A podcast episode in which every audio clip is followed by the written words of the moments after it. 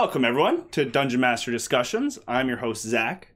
Uh, Dungeon Master Discussions is a show where I interview a multitude of different dungeon masters, kind of get inside their brain, talk about their favorite or most knowledgeable topic.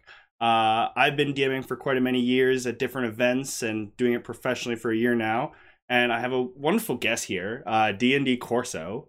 Uh, you run Lark Network, uh, correct? Or you win a Yes, team? yeah. Uh, yeah, so I have a team of fantastic folks who help me. Uh, Lark Network was started uh, by me, uh, and then uh, we brought in uh, several members, some who are already in some of the shows I was doing, and others who I just worked a lot with. And so it's now a collective of four to five people um, helping kind of make everything work behind the scenes. That's awesome. Well, for those that don't know you, tell our audience about yourself. What do you do? Uh, yeah. So, um, okay, quick little Corso history here. Uh, so my name is Corso, and before the pandemic, uh, what I did for a living was I was a professional, am a professional illusionist. Uh, I do magic and illusions uh, for private events, uh, Planet Comic Con, uh, you know, festivals, theaters, all that sort of stuff. But obviously, uh, gatherings of that sort are not really a thing right now. Uh, and so I turned my attention over to social media and in having some fun with a D&D podcast I was making, I put uh, a lot of attention into TikTok and making jokes about D&D, which then turned into getting uh, a fair following there and turned into making the podcast more than just the podcast. It turned into streaming, it turned into other podcasts with other people uh, and it turned into ultimately making a game called Melee Ball, which is um, sort of my flagship, uh, as it were, as a D and D game that I built uh, from kind of the ground up.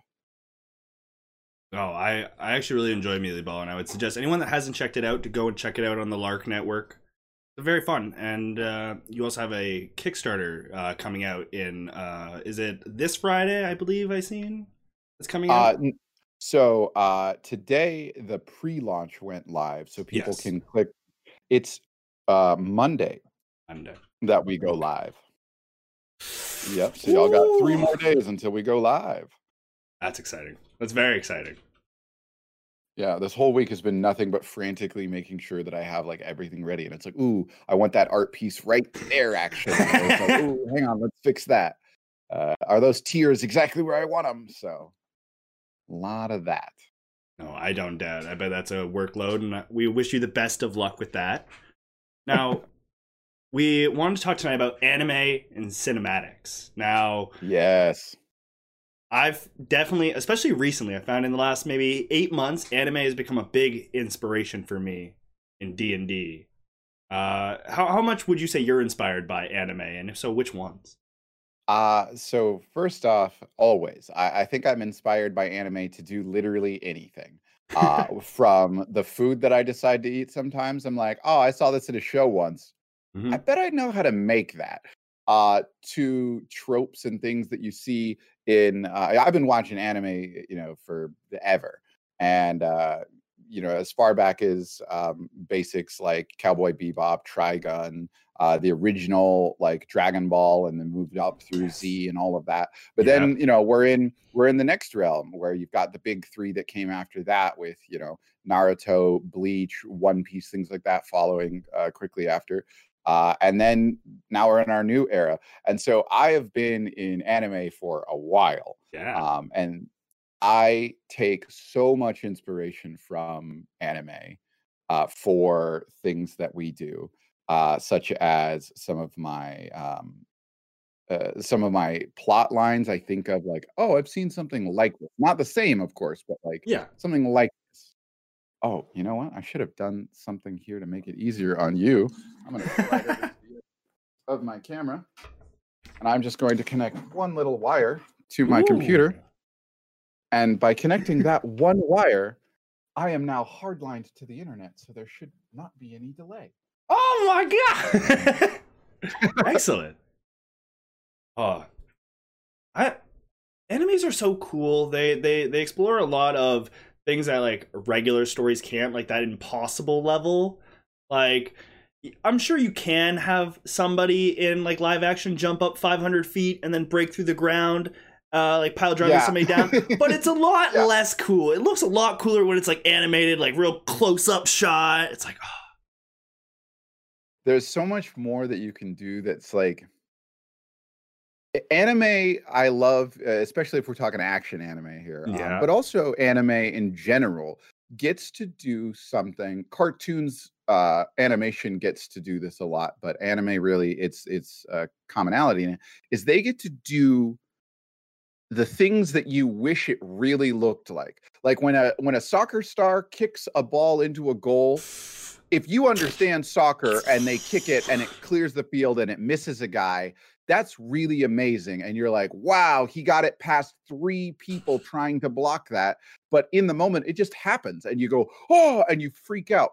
But anime or just in general animation allows that to slow down. You're hearing the monologue in their mind. You're hearing those like like if they were to interview afterwards in real life and tell you what they were thinking, anime gets to put that in the moment. So you Yeah. get, I feel like, more involved in the like heart pounding, like, do it, you know, like you're cheering for shit that's just like it's a cartoon, you know? Yeah, and, and those cinematic moments, like holding out that moment, uh, kind of goes back to our cinematics. And I actually seen you do a really cool cinematic episode uh, thing in your um, your uh, stream number eight of uh, Calderine Chronicles, where um, I believe it was uh, tier was giving or receiving a tattoo from a large uh, like needle. And like you built up that moment almost like as a cinematic where you just like he grabs this giant needle out of the case and he brings over the skin and it's just like oh fuck what's gonna and then it globs out and a tattoo forms and you're like oh, broke expectations but you you like you hold that moment and you really create that like kind of cool cinematic Well, yeah, I, I really think that when it comes to doing, you know, uh, D and D is storytelling. Uh, it can be storytelling and combat. It can be, uh, ooh, I noted something on the screen there. I see D and D Corso, but it's spelled with a K. Um, but don't worry, Corso? we'll have that. oh yeah, yes spelled with a K. Uh, but that's that's all right. Um, now, as far as like D and D, it's a sort of thing that storytelling can be done in so many different ways with so much uh, emphasis on one thing or another and being able to use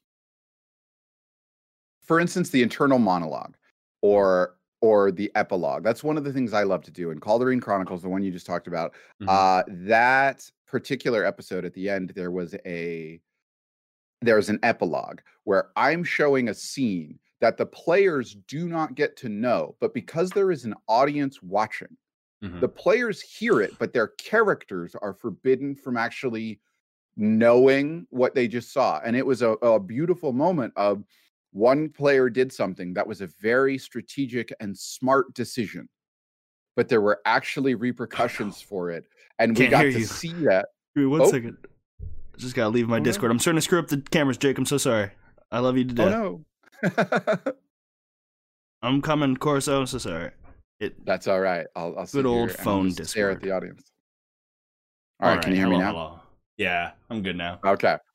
So uh yeah, with that scene, uh we got to show the audience sort of like, hey, there's stuff working in the background. There's a there's some what seems like a villain character stepping over a body and signing something in someone else's name that you recognize. Like, what does that mean? And they get to have all these questions. They get to have all this information. It's like when you watch a great anime and like the hero has just saved the day and they go home and then it cuts after to another scene of some dude just in a back alley walking out and he looks around and he goes huh it's been a while but i guess in a thousand years people really have gotten attached to electricity and then sucks all the electricity out of the environment and that's where it goes black and you're like wait who was that guy what was that whoa What was that? and I I love doing that. Um, and not just in like evil stuff, but just in general, showing moments of like you want to show a hero that you think is gone, or you want to show a character that they haven't heard of in a while. Then Yeah. boom, you add an epilogue or a prologue. mm-hmm. Very great like- moments there. How do, you, how do you uh, find that you can do those epilogues uh, without kind of sounding like a you you know how you have to garner their attention because how do you do it without just sounding like you're telling a story and they're just listening? So uh, that's something that I, I definitely try and work on because there's a thing I want to avoid. Uh, if you guys don't know this in D and D, it's called railroading. Is where the person who's in charge of, uh, and if I'm just preaching to the choir, you know, Mm-hmm. um, that happens. But railroading is when you're trying to tell your story and ignore your players, or like no matter what they do, this is always going to be the story, and no matter what, you're going to have to. You know, eh, they don't get to branch off. There's they're on tracks, and I try to avoid that by ensuring that like yeah whatever you do will have consequences consequences aren't bad but there is a like for every action there's a reaction i try to make sure that that's a thing when it comes to doing this epilogue or this prologue like for instance i knew what was going to happen in the epilogue I had planned. But my players had done two things that I was not expecting, and I immediately improved those having a repercussion in that epilogue. So it was like, it was almost like everything they had done had been railroaded to that moment, but it wasn't because I didn't know they were going to do that. And so it added such flavor to that scene. And people were like, How did he know? It's like, well, first off, I didn't. I really didn't. I love that. but Love that. second off, it is wait a minute. That was a bad idea? And it was like, I mean, you don't know what I know. So when it so when you if you're trying to do an epilogue or if you're trying to do a prologue and trying to set something up, make it interesting. I love to make mine mysterious, like something sort of uh missing. Um, but you know, you know, bits of information that are being breadcrumb to you that you're like, wait a minute, hold on, hold on. Cause like imagine you introduce the description of a character Mhm. and you do it in very good detail. And then you don't really say anything else. You just say, like, they see this, Mhm. and he's standing at the edge of uh, a rooftop looking down at the city. And then, all right, anyway. got rated by Roxy Horror. Ah, we got Oh, Roxy Horror you, from a Roxy. raid. Thank you for that raid. So imagine you describe this character and Mm-hmm. you describe what they look like, you describe what they're doing, and then nothing happens and you move, and people go, What was the point of that? And then later in that episode, a character matching that description introduces themselves very friendly to your party.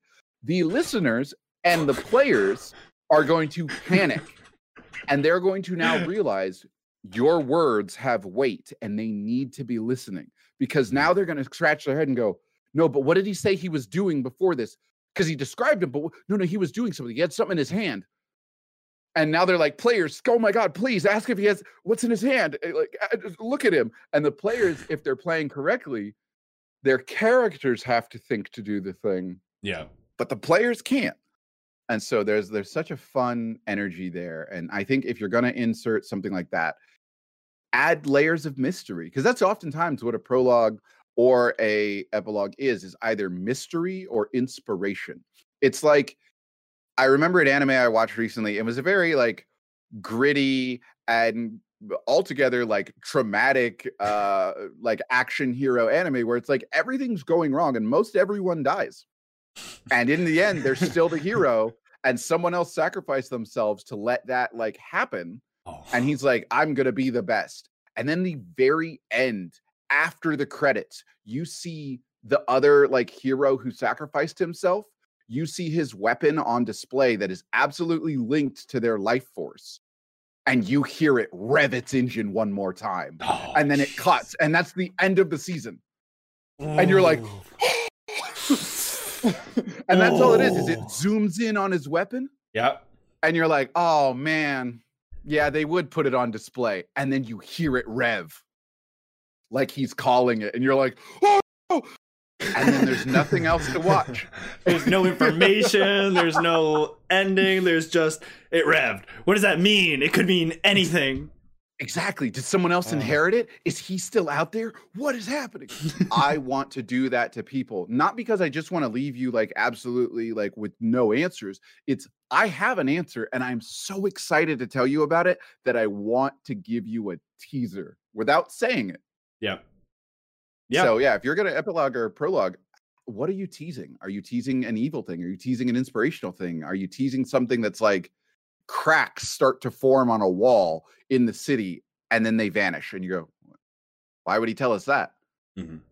you know okay how, how often would you say that you uh do a cliffhanger or like one of these uh, epilogues or prelogues in your campaigns and do you plan them or do they more come of improvisation so i try to so so for instance i have everything started for the Lark Network with my first podcast, Lark Fallen Gods.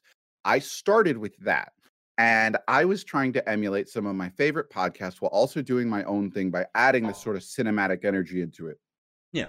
And one of the major things that I enjoyed was with the Adventure Zone, huge, big D&D podcast. One of the things that in their first arc balance um, that Griffin sort of ensured was that in the editing, it was almost always a cliffhanger or a shocking moment. Even if it was a good joke, it was like, hey, we're going to head out in the morning. And then someone had been decapitated, and they're like, really got to roll out, you know? And they're like, I hate you. And that's where it would end. But he also just set up that tomorrow they are leaving on a journey. And it like, it always ended on a, a sensible, like, mm. something's on the horizon, or someone kicks in the door and charges up a blast, and you see the person you thought you killed two episodes ago. And that's where we're ending. And that energy, I tried to make sure I emulated because I, I know that adds to listenability, like uh, continuation of listening for listeners. And mm-hmm. because I spent most of my time on that podcast when I transitioned to doing streaming and doing other campaigns, yeah. now there's almost no point in me not leaving it like that because then my players get excited. Like we, we showed like, it ourselves. Like when we just got excited about the Rev, I have no context of this show. The, the show means I, I don't. You didn't even tell me the name, but the I fact didn't. that you're like it revs, I'm just like, oh shit, really? Oh okay. Yeah. So like, imagine if I'm now in a story that I'm invested in. You you tell me that it revs, and I know all about it. I know what it's capable of. Now I'm really like, oh shit. yeah. yeah and, and that's that sort of thing that you know it, eh, the whole reason that I, I like adding in these cinematic things is we all want to be in those big amazing stories and if we're not going to one day be an actual actor or we're not going to one day be on a podcast that goes famous so be it but the players they they want to have a fun time and one of the ways i like to do that is i want to treat it as if like no this is a big like this is a big deal. Like I play music behind things. There is um, you know, because music can definitely add the atmosphere. Like when the song changes to be like a messed up or evil theme, that's a moment that the people themselves have a reaction. The players will go, "Wait, why'd you do that? We didn't, we didn't do anything. We're just chilling in in our apartment." Uh, it went from forest then, ambiance once to just clown music, and like all my players just lost their shit. We're in a forest. What do you mean? There's why is there clown music? I was like, shit, dog. Bad part of the forest. yes, and that is that is one one major part is like adding music or things in those cinematic things. If you were to take a movie and ask yourself like, why do you like it? Yeah. You would know some of it, but you wouldn't, I don't think, know all of the the little details and the tropes and the the little flares that are going into it. If you stripped out the soundtrack of Avengers and you stripped out a lot of the uh like a lot of the pacing and you put in just people in some street clothes saying I'm Captain America, but he's not like decked out in it and even like that, it's going to look very different. The moment they add the costumes and the, the special effects, yeah. now it's like, all right, this is pretty good. The moment they add the music, your like heart starts pounding. Mm. And like when when the portal scene happens, like the moment of just like the static and the hearing on your left, and you just like hear that, and then the theme kicks in. The theme is powerful, man. Like that is what you can do for your players just by being a little more cinematic or animatic, you know, animated mm-hmm. um, mm-hmm. in your work. Is you can give them those moments um, uh, of those like heart pounding, like, oh my god, what just happened? You know and i if you watch Calderine chronicles i i have Yeah. one like there's a theme song that goes throughout it that's usually the peppy high energy one. We have a couple of other themes as well but that is our theme and i always go back to that when we're done as well. And so there'll be these moments like in that epilogue or even if it's just with the players we end. We're all in a scene like this and the moment is hanging on the words as someone looks down at the party from a window and they pull the blind shut, undetected and unnoticed yet again. And then the peppy music kicks in, and I go, All right, that's the end of the show. I actually. That actually happened uh, on the moment with the Altier. Is like, a you left a cliffhanger, and then you come in with the peppy music, and yeah, yeah, that that shift also does something to people because when you're just left in the creepy like vibe, you can sit there for a while and go, oh, "Okay, cool, that was weird." But when they're like, uh, it's like a jump scare where you release the tension and you go. "All right, anyway, uh, I hope you guys are having fun." You know, oh boy, what a caper! I like that. I like it. It almost reminds me of like um the it was an old cartoon like uh Crypt Tales or something, Crips Creeps. And it was essentially like this. Oh, yeah. You know what I'm talking about. The the Yeah, old dude in the dungeon. So he'd tell all these terrible stories and then he'd just come back and he'd be like, Well sleeping tight everyone, have a take care. yeah. No, no. Not sleeping tight, dog. and they're like that's not that's not the emotion no no stay in the creepy so that we can work through this slowly and it's like "Oh, he's gone Bye. Left me And with all so, my yeah. emotions alone. so yeah that is uh that is one of my uh one of my favorite things to do is add that in and just uh, different takes on that Yeah. If you were to like break down a cinematic moment with most basic components, like what I need to include uh in a cinematic moment to make it good. Music was one of our top ones. yeah sure.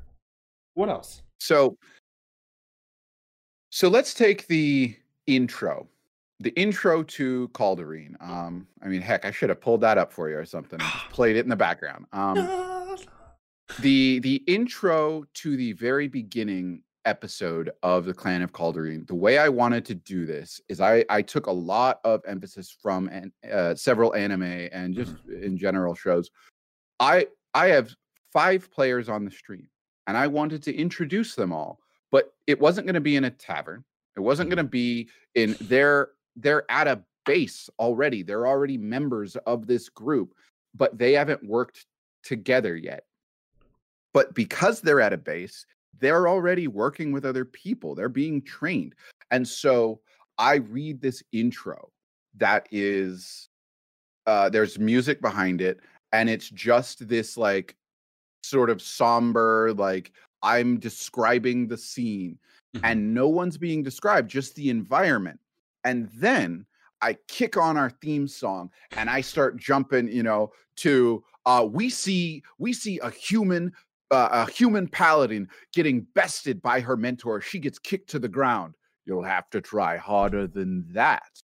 Now stand up. Try again brutus what do you do? And regardless of what she says we then do that and immediately she's like in the music and she's like uh, I, I try to swing at her again. Give it a shot. What do you roll? Uh, a 14 not good enough brutus. And she backhands you one more time. Then the camera jumps and we see a view of treetops someone running quickly across them and you see a shadow trying desperately to keep up. Ruby your mentor is pulling away come on ruby you've got to show us a little bit more oomph. Here catch and a dagger comes flying your way. Make a dexterity saving throw. And that was our that was our intro Yeah. was i was showing all of them training with their mentor all in this like high speed environment way.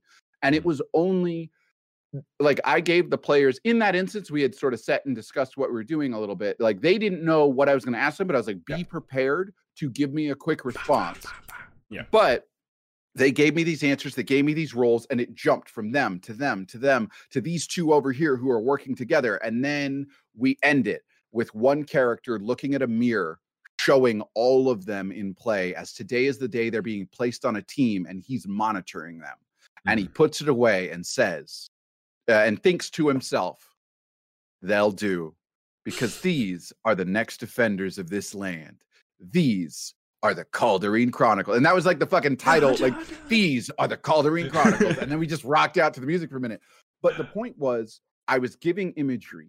Mhm. There was music setting the tone that I wanted that was matching it. I was also, uh, the players were involved, and it wasn't just them listening, it wasn't the audience just listening to me talk. I was describing the scene, but the players are already having an influence on that. Mhm. And so, you know, I, I think it, if you can, even if you're going to tell a really lengthy description of something, Mhm. work in beats where a player can have a real random comment on it, but the beat will continue. It's it, it's like that. It, okay, so it's like if you're watching a movie, think of like, uh, I don't know. Let's look at something uh, like Emperor's New Groove or something. Oh, one of those yeah? animated like so cartoons and animated movies do things like this a lot because they can. Uh, and so you've got a scene where like they're looking at this really grand and amazing thing, and then there's that one like com- comedic relief character who bumps a vase and it shatters, and it's like everyone looks at that person for a split second, and then they look back and they keep taking in the view of this underground like uh, you know civilization they found and those moments really add to the scene of like Kronk just broke that. Uh, anyways, moving on. And so if you gave your players like, all right, you walk into this and it's so illustrious and the golden gates are here and there are creatures moving atop these piles of gold and rubies and there is a pillar next to you. What do you do? And you give them like that one line. They go, uh, can I pocket gold? You reach down, you start picking up gold, and then you just keep explaining more of the scene that you were doing, but they got to interact. And that interaction can have consequences in 20 minutes. you broke the vase. Okay. That was not a good vase to break. There was something in it, you know. So The general comes in. We must protect the most valuable vase ever known to mankind. yeah. so, so yeah, music, pacing, knowing knowing your pacing. If you're trying to do something, um, so this is this is interesting to do in an audio format, Mhm. but in so as a as a magician we we deal a lot with uh, i was dealing with performing on stage all the time and one of the best things i was ever taught about acting and just performing in general was if you want someone to listen do nothing if you want someone to watch say nothing because in acting a beat where you do something and you want them to really, really watch it carefully, don't say anything because people can only focus on so much at the same time. Mhm. I didn't say anything for two seconds there, but you probably watched the I it. pack I just picked up. Damn it! And He got me. but the idea is if I don't have something for you to look at and I just tell you, listen, this is probably the most important piece of information I'm ever going to say to you. Never forget what I say next. Mhm. You're already listening to what I am about to say next. But I'm not like confusing you with showing you other things. The same applies when you're describing a scene. Like I said, it's hard to do in an audio format. The idea of say nothing or sh- you know or or don't do anything, but describe the scenery, not words that people are saying, not other things. Describe imagery. If you want players to be looking at something, describe that in detail and let no conversation cloud it. If you want them to listen to something, describe the words and make what you're saying so uh, intriguing and so precise. It's not facial expressions, it's not, you know, all of that. I mean, you can add those in, but when you say something like, yeah, her face scrunches up and she looks at you very awkwardly for a moment, you can't say both things at once, obviously, that she also says this. But when you do that, they're now paying attention to her appearance rather than what she's saying. When you then turn around and she says in a low, slow voice, do not move. It does so much more to what you're saying. Because Mhm. if you're like, yeah, she says in a real low voice, do not move. There's a very big difference in your inflection and how you present it. So, Yeah. So I, I definitely think that's something that more DMs need to look into. And I, I definitely find it sometimes an issue myself is being able to just slow down for no real reason. People just listen to slow talking.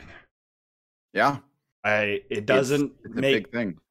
it, it doesn't make sense, but you're tuned in right now. You've pauses.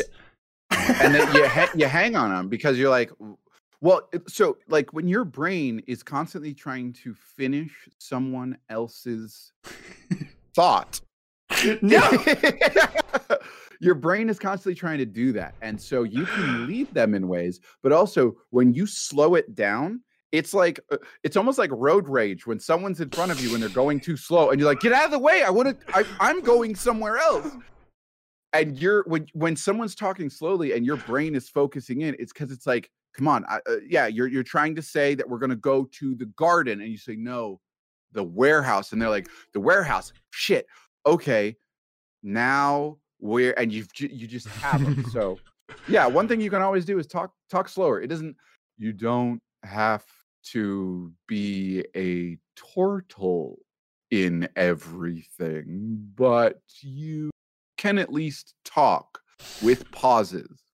And honestly if you took uh, it's hard but if you take ums and uhs out of much of your conversation and just let the pause hang half the time when i'm editing the podcast and i remove those you'll have a speech that's like yeah she walks in and uh looks you in the eyes and says uh you're not from around here are you then you edit that out and it just says and she walks in and looks you in the eyes and says you're not from around here are you it sounds so Ooh. different once those are pulled out So Professional can audio teach- tips. yeah, if you can teach yourself to stall those, it Mhm. adds so much like gravitas to the scene. I agree. So so for making a good uh kind of scenic moment, music, uh imagery, uh gaining the player's full attention. Yeah. And uh you mentioned it before, but breaking expectations. Even like when you did, uh you can read my thoughts or Yeah. my yeah, you just break up what you think you're going to say. Like in your intro, you did that very slow. We're here, the Calderine Chronicles, and then now we're jumping into training. What are you doing? You have a knife coming Yeah. at you. What are you doing? And it just like right away, you're like, oh, oh, okay, okay, I'm here. A change of emotion, uh, an expectation was broken. Now, I, now I have to focus. And uh, that comes 100% from i mean my work in being a magician. I have a routine in my show that is a throwaway joke. But by no means is it really. I'm trying to tell the audience i'm gonna do a trick and i'm telling them for 10 minutes. Look i've done it. And they're like no we can clearly see you haven't. And then i cover it and i go well as schrodinger's cat at this point people i've done it. And they're like no you did not. And then i pick it up and i turn it and they're like you're literally holding it. And i'm like no it's empty. And they go and it, it- it's like a comedy bit and they're cracking up and they're going okay yeah why don't you turn it upside down? And i do. And they go you're squeezing it now. And then it gets to a point where i go all right i do not think y'all get this joke and then i ball the bag up and throw it away and the bag being empty and thrown away is where the audience goes wait There's a glass bottle in there just 10 What? seconds ago. What? what just happened and they're losing their mind and they're stuck on that and they're like did you how long ago was it what when you can do that to your players where you switch beats where like they're drawn into something and then the mood just changes and you keep going because i don't I, I i move on and i look at them and i go oh wow the magician did magic at a magic show. How dare I? And then I just I, I say that to the audience, and then I just keep going, and they're cracking up at that point usually, and that is a that is a important moment that I have just told them, don't you dare get comfortable, because at any point, what you think is happening has long since passed, Mhm. and that's like the beauty of that. So you can get your players with that same thing, not like in a good way. Yeah. When you're yeah. telling them like you want to work in pieces of their backstory, don't you dare get comfortable. Like your your players could be having the worst day of their lives, and then they happen to run into a friend from the past, and your players were ready to be this like heavy and like oh everything sucks, and then you surprise them with a twist where it's like in magic, you break something and then suddenly it turns into a flower, and you were like, oh, shoot, they broke a, a glass thing, or oh, he bent that piece of paper, he tore it up, and then turned it into an actual flower. You can turn destruction into beauty. And even that is still, don't you dare get comfortable. I know I just ripped this up and did this, and you thought, oh, he might fix it. No, I made a flower. Here you go. Have a wonderful day. And they're like, uh, that doesn't compute with the trick I was expecting like when you kill a bad guy and then they expect them to come back. Nope, actually everything's fine there. Uh, but your family sent you a message. They need your help, and it's like, oh, oh, oh okay. Uh, wait, where are you going with this? Oh, the bad guy's totally coming back. I'm just not doing that now. you must you must have a lot of fun as a dungeon master being a magician because like i know being a magician has so much skill involved and there's so much going into like each trick but as a dungeon master it's just your words you can make magic happen just by saying magic happens Yeah, so it's got to that be really is- fun to take all those opportunities when you can to just do the cool breaking expectations it is so much fun because one thing that is important is as a magician it's a very interesting job uh, I mean, obviously, but there's an interesting relationship you have with an audience. A magician is one of the few jobs out there. It's not one of those weird ones where I'm like, oh, this is the hardest job.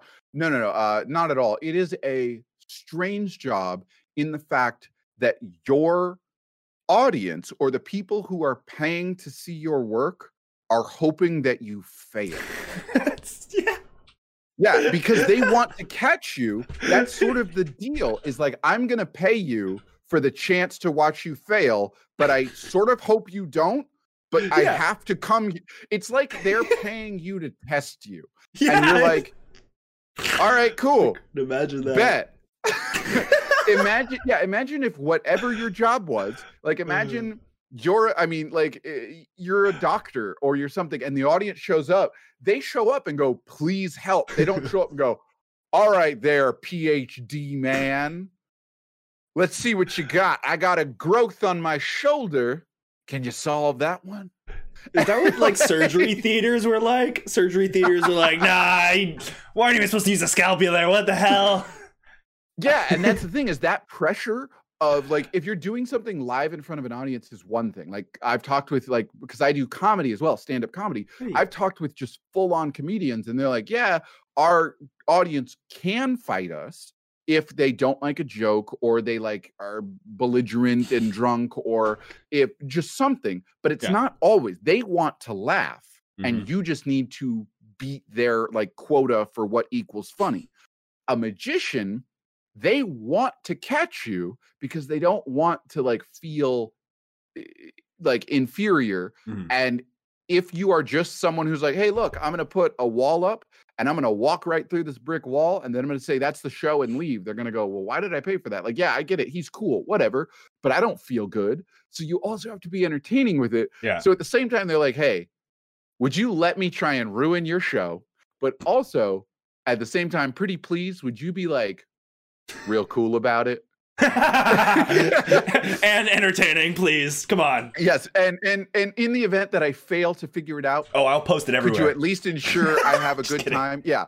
And kidding. applying that to being a dungeon master is the players coming to you and they're Yeah. like, all right, cool. We want to see behind the curtain before you want us to, because we want to piece it together like a good mystery. And as a magician, it's like, oh, I'm great at having a mystery that you're not expecting. Yeah.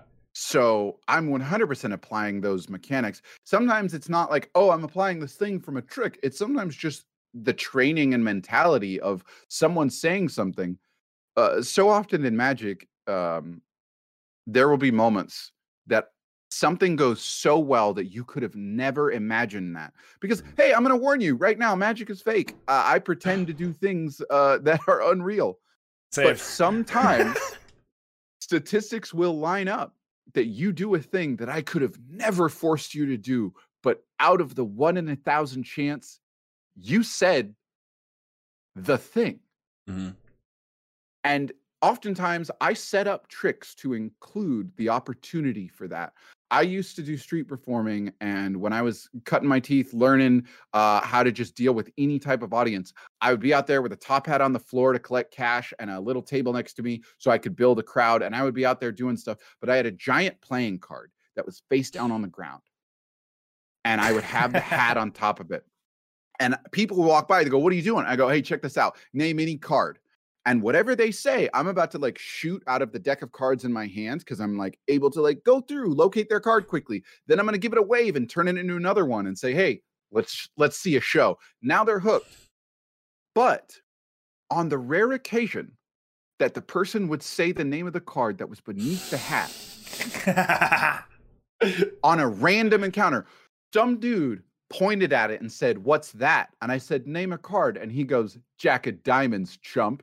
And I, without pausing, reached down, grabbed it, lift up the Jack of Diamonds, and the man just hands me a wad of money and walked away.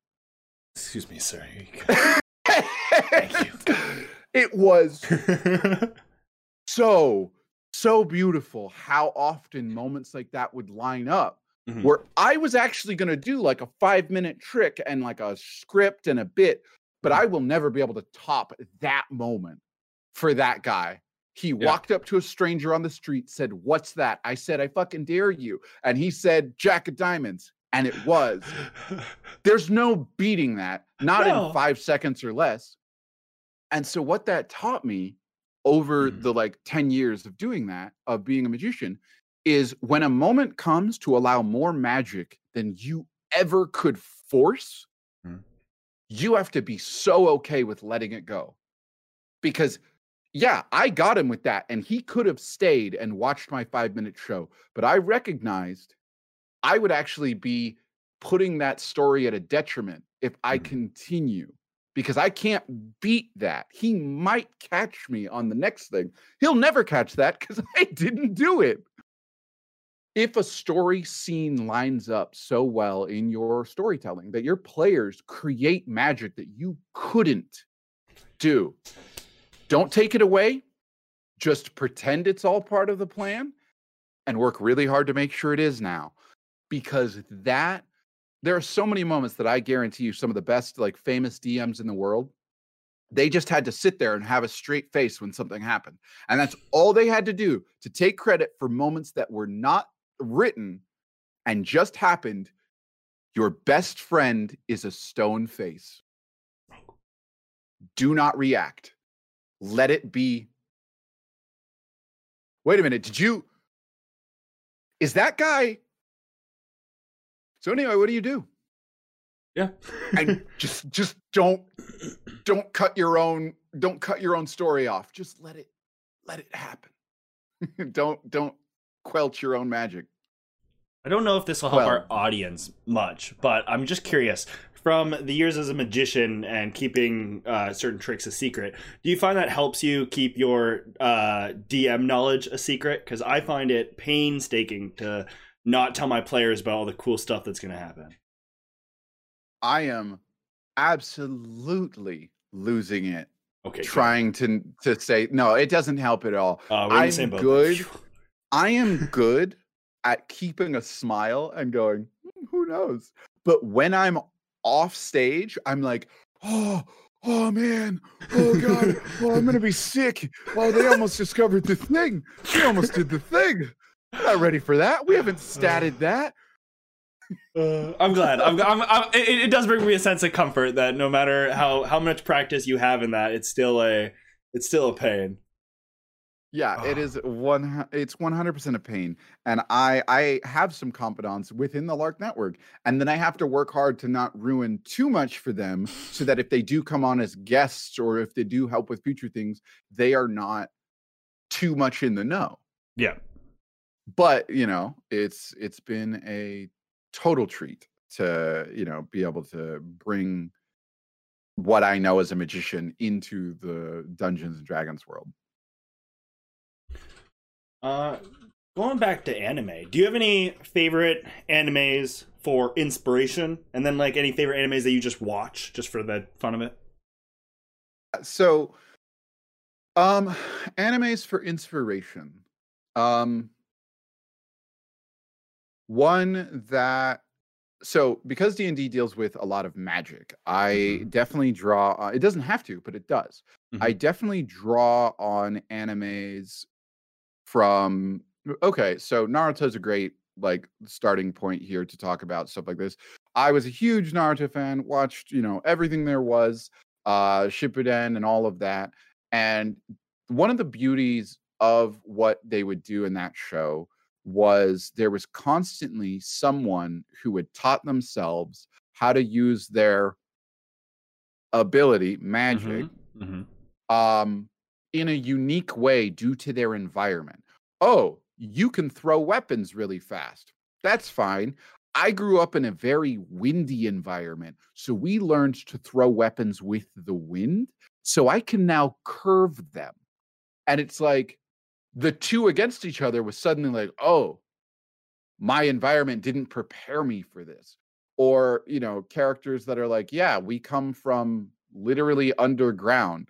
So we've trained ourselves to hear people moving even if we can't mm. see and taking that concept and applying it to the environments will create differences in people's magic or mm-hmm. in their abilities you know it, it's like the idea if you look at a rogue who's a swashbuckler through and through they're very different than the arcane trickster rogue one is learned magic and one can attack you at will because they are fluid. And that sort of concept, uh, I, I, like to draw from is like thinking about the environment affects where you did come from and what you turn into. Allow it to do so. Uh, sometimes, if I give homebrew stuff to my players, I read up on their backstories. I read up, I focus on what they've been doing in the campaign so far. And I think, what is an ability that would make sense for you to have like coined, for mm-hmm. you to have created based on your very particular stuff. Like I had uh, a, a, campaign that I was doing that sort of linked to some of the stuff I'm doing now, but it was the precursor campaign, mm-hmm. and uh, I created some special abilities that a dragon gave five members of the team, and they were all the symbol of a dragon, but yeah. one was the scales of a dragon. So she got fire immunity. Mm-hmm. One was uh, one was the dragon's breath, and so a dragonborn, he now by being blessed by a true dragon, didn't have a limit on his breath weapon because a dragonborn can only do it so many times. This dragon gave you the ability to just breathe fire, my dude.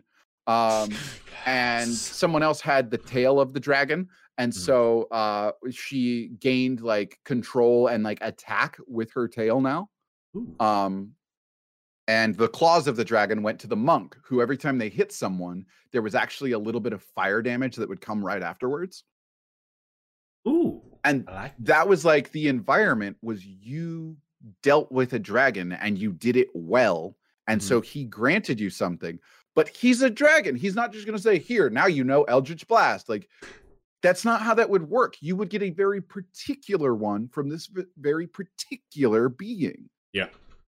So that's that's what I'm saying here is like Naruto and um Bleach did it a lot too, mm-hmm. uh, where they had a very particular skill based on where they were from, and everyone had a little minute thing that you could do a whole episode.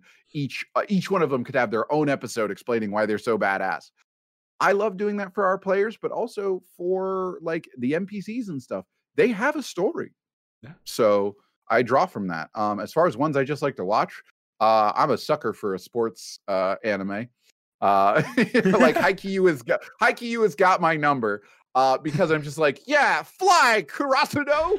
Yeah, literally, literally nothing of importance is happening, and I can already tell that at least where I'm watching it, the season's going to end mid tournament, so it's not like. Not like I'm gonna have a good conclusion, but I'm still just like, oh man, oh no, is he injured? Oh no, buddy. I don't know why soccer animes are so good. They just like they animate soccer so cool. Like soccer They- is no longer like a pitch; it's now like a battlefield. Yeah, like every everything, everything is amazing when you do it in a sports anime, you know? I agree. Hmm. So we've done a lot about like creating these cinematic moments. Now, you don't exact. We, we've discussed a lot about like getting that feeling across, kind of getting people feeling a certain way. Do you have any tips or tricks that you like to do uh, to force people to feel an emotion or try and lead them to that emotion? Uh yeah, so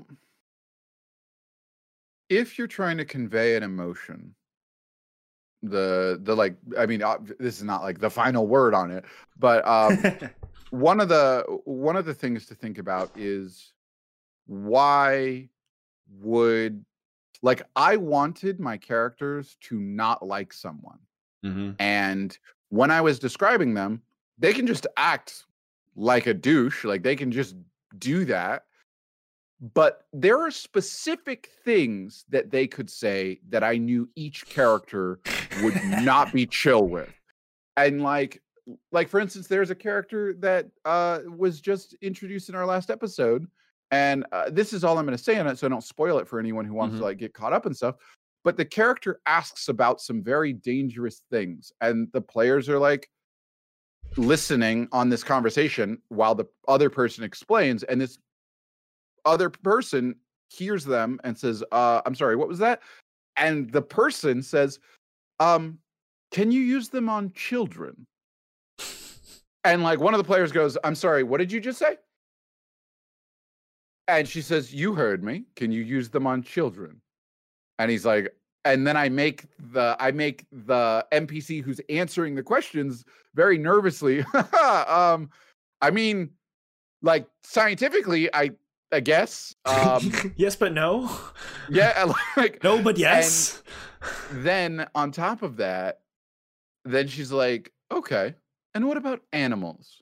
Does it have to be a willing participant? And so she's asking very uncomfy questions Yep. but the one about children triggered two of the characters to go i'm sorry.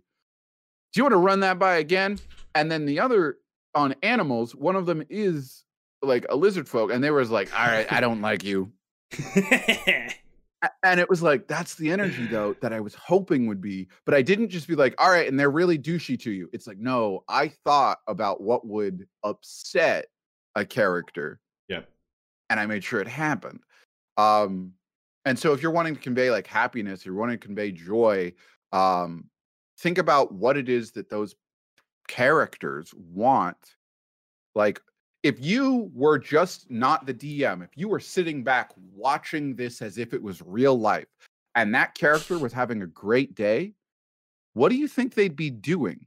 Then try to offer them that. What do you think would make that character lose their cool and walk away from the group? You can put half of that in to trigger that losing the cool or making them like worried. What would worry that character? And those are great things to like, if you ever want something to just ask your players at the start of episodes. One thing that I do in Fallen Gods is I always ask a warm up question.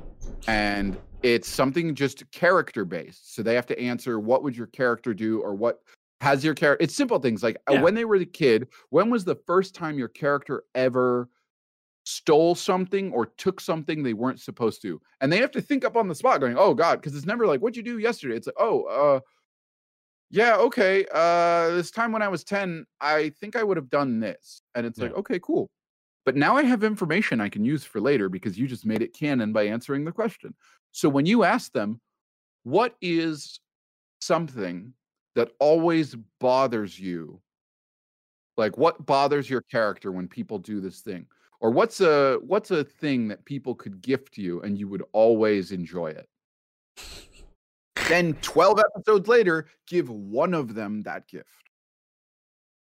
okay I, I Yeah, do that I- in my session zeros. I ask a lot of questions like hate, dislikes, a good moment, bad moment, and whenever Yeah. they come up, they're always like, "No, no, you know I hate this. You can't bring it against me." And I'm like, "I'm using it against you. Suffer." I did Spiders. this to a player. I asked those warm-up questions, and six minutes later, I implemented the NPC she had they had just created for that character. They just made them, and they're like, "Oh yeah, you know, it would suck to run into them." I already knew they were the. I had written down run into someone from the past. That was going to be it. So I asked a warm-up question. And they're like, "Yeah, that'd be awful." And then six minutes later, they're going, "I just made her up." Oh, this isn't fair. She's Oh. already a problem. God. No, I like that. I might start doing the warm up questions because those those sound fun and those sound like uh, something I as a player would enjoy. I'd enjoy like being asked what my character did when they're like 15 or when they first did this or that. Like it's a it's a little chance to build your character, flesh them out a little bit together. Yeah. Oh yeah. Well, sadly, it seems like we're coming to our end, Corso. It was really fun talking to you. I think we uh, we should definitely do this again sometime in the future. Oh, absolutely. it would be a pleasure. Um, but yes, uh, we have about a minute until we're closing down. I know you have a lot going on. I know that you're working on your Melee Ball Kickstarter, but is there anything that you want to tell the audience at home? Uh yeah, absolutely. So, little epilogue here. Um as the lights begin to dim and the stream comes to a close, Corso looks at the camera and he says, "It's been a pleasure entertaining you. And if you'd like to see more, you can always check me out at D&D underscore Corso, K-O-R-S-O, on Yes. TikTok and Twitter and Discord. And I do have a Kickstarter launching at meleeball.com, M E L E E ball.com. Check it out. The first ever D&D sports module. And then he looked back and the host took it away. And thank you. Thank you so much for coming on. I really enjoyed having you on. I'm definitely excited to have you back. Um, thank you, everyone, for coming out to Dungeon Master Discussion. I've been Zach Ramsey. This has been D&D Corso, and we will see you guys next week. Take care, guys. Later.